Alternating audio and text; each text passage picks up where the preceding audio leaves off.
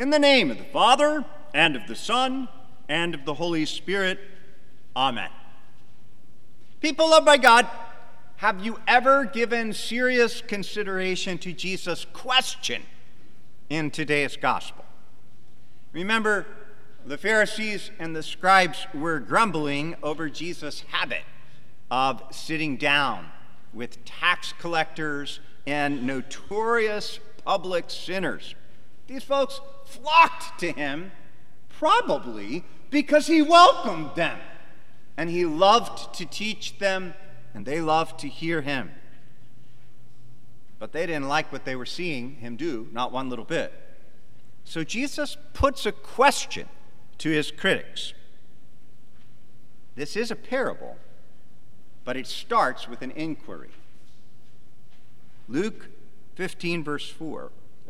What man of you, having a hundred sheep, if he has lost one of them, does not leave the 99 in the open country and go after the one that is lost until he finds it. So think about that. What man of you? He's asking, which of you, if you had a hundred sheep and you lost one, would leave 99 in the wilderness, the open country, and go and search for the lost till you found it. Would you do that? I mean, wouldn't it be obvious that that would mean risking losing the 99 and having them scattered every which way while you, with your obsession, went after the one? that was lost? What man of you? I think if we're honest with ourselves today, people loved by God, we'd be looking at Jesus like he was a little crazy, and we'd be saying, um, none of us, none of us would behave like that. It doesn't make a lot of sense. But he's got more to the question, of course. What man of you also runs through the whole? So, what man of you, when you found your sheep, when lay it on your shoulders and hurry home rejoicing, and when you get back home, call together all of your friends and all of your neighbors and say, Come, rejoice with me. I found my sheep that was lost. Can you see the Pharisees and the scribes kind of like looking at each other? and wondering, what on earth is he saying? What kind of a person would, would throw a party because he found one silly sheep that had wandered away? I mean, have you guys been to any sheep finding parties lately? Me either. What man of you would do such a thing? and we look at Jesus and we confess honestly, not one of us. Oh, well, says Jesus, you know what? There is more joy before the angels of God over one sinner repenting than over 99 righteous who need no repentance. Now, the ancient fathers of the church, they loved to say that the 99 righteous they were the angels. And the one who was lost, that was Adam, and in him, all of us. But these holy angels, they ring all the joy bells of heaven whenever a lost sheep, that is, a lost sinful human being, is found by Jesus and carried back to the fold, brought back to the choir of the angels and all of redeemed humanity. They hold a big old fat fiesta just to celebrate. So, what man of you? None of us? Maybe that's why God said through Isaiah chapter 63 I looked, but there was no one to help. I was appalled. but there was no one to uphold, so my own arm brought me salvation. What we would not do for a lost sheep of ours, this our God has done for us.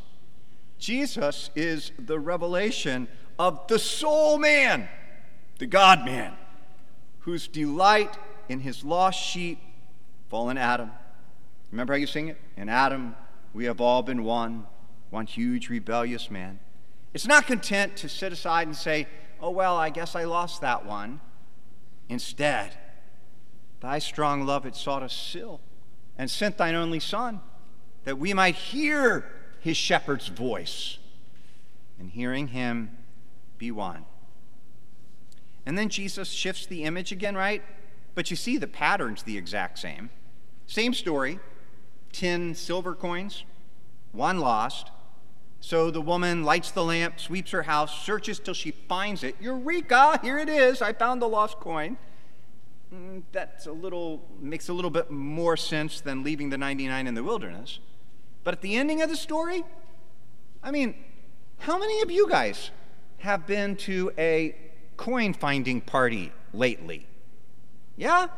Me either. But Jesus says there is joy and there is celebrating among the angels of God over a single sinner who repents.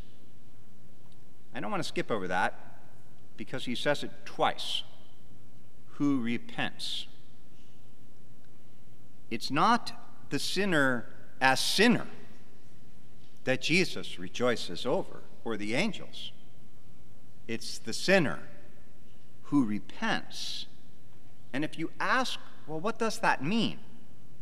Well, it certainly includes exactly what you heard at the start of the gospel reading, right? It starts with sinners coming to hear Jesus and then being welcomed by him and sitting down and eating with him but it also includes, in the very blunt words of the formula of Concord of the Lutheran Confessions, to repent means nothing other than to truly acknowledge sins, to be heartily sorry for them, and to stop doing them. Oh, yeah. Repentance involves that last thing, too. Not that Christians can ever be without sin entirely. It's absolutely true that if we say we have no sin, we're just fooling nobody but ourselves. But it's also true that sin is not going to have dominion over you because you are not under the law, but under grace. So now we must go back to Jesus and the party that he throws the party over the sinner who repents. Have you realized yet what it is? When and where do sinners gather to hear Jesus? And where does he still welcome and receive them and eat with them? And the angels have joy over it. Where? Oh, there! The Eucharist, the Holy Supper. This is where the angels are ringing their joy bells as Jesus carries us back into their company, and we get to sing with them Holy, holy, holy. Here is where the Savior of sinners gives a gift that shows he is not like anyone else, not like any of us. St. Paul put it so beautifully in Romans 5 God shows his love and that while we were still sinners, Christ died for us, since therefore we have now been justified by his blood, much more shall we be saved from the wrath of God by him. Justified by his blood. So, when you hear that, you need to remember that he tells you where you can find the blood that has justification in it. This cup is the New Testament in my blood, which is poured out for you for the forgiveness of sins. When you, poor sinner, come to the table of Jesus and hear his words and hold tight to them and believe what he says, you receive exactly that forgiveness of sins in his holy blood. And by that blood, you are justified, your sins covered before God, and so Jesus' blood saves you from wrath. So back to the opening question what man of you? What woman? Well, we know the answer. Only one man, only Jesus. Only one woman, his bride, his holy church. And yes, the sacrifice was made for each one of you, as if you were the only one. As if you were the only one who ever needed it. No, it doesn't make any sense to human reckoning to see one as more valuable than the 99. But that's how God thinks, and that's how God operates. And that's why you have a Savior. And that's why you get to come today to your Savior's party to celebrate his love for you. In the name of the Father, and of the Son, and of the Holy Spirit, Amen. The peace of God, which passes all understanding, keep your hearts and minds in Christ Jesus. Amen.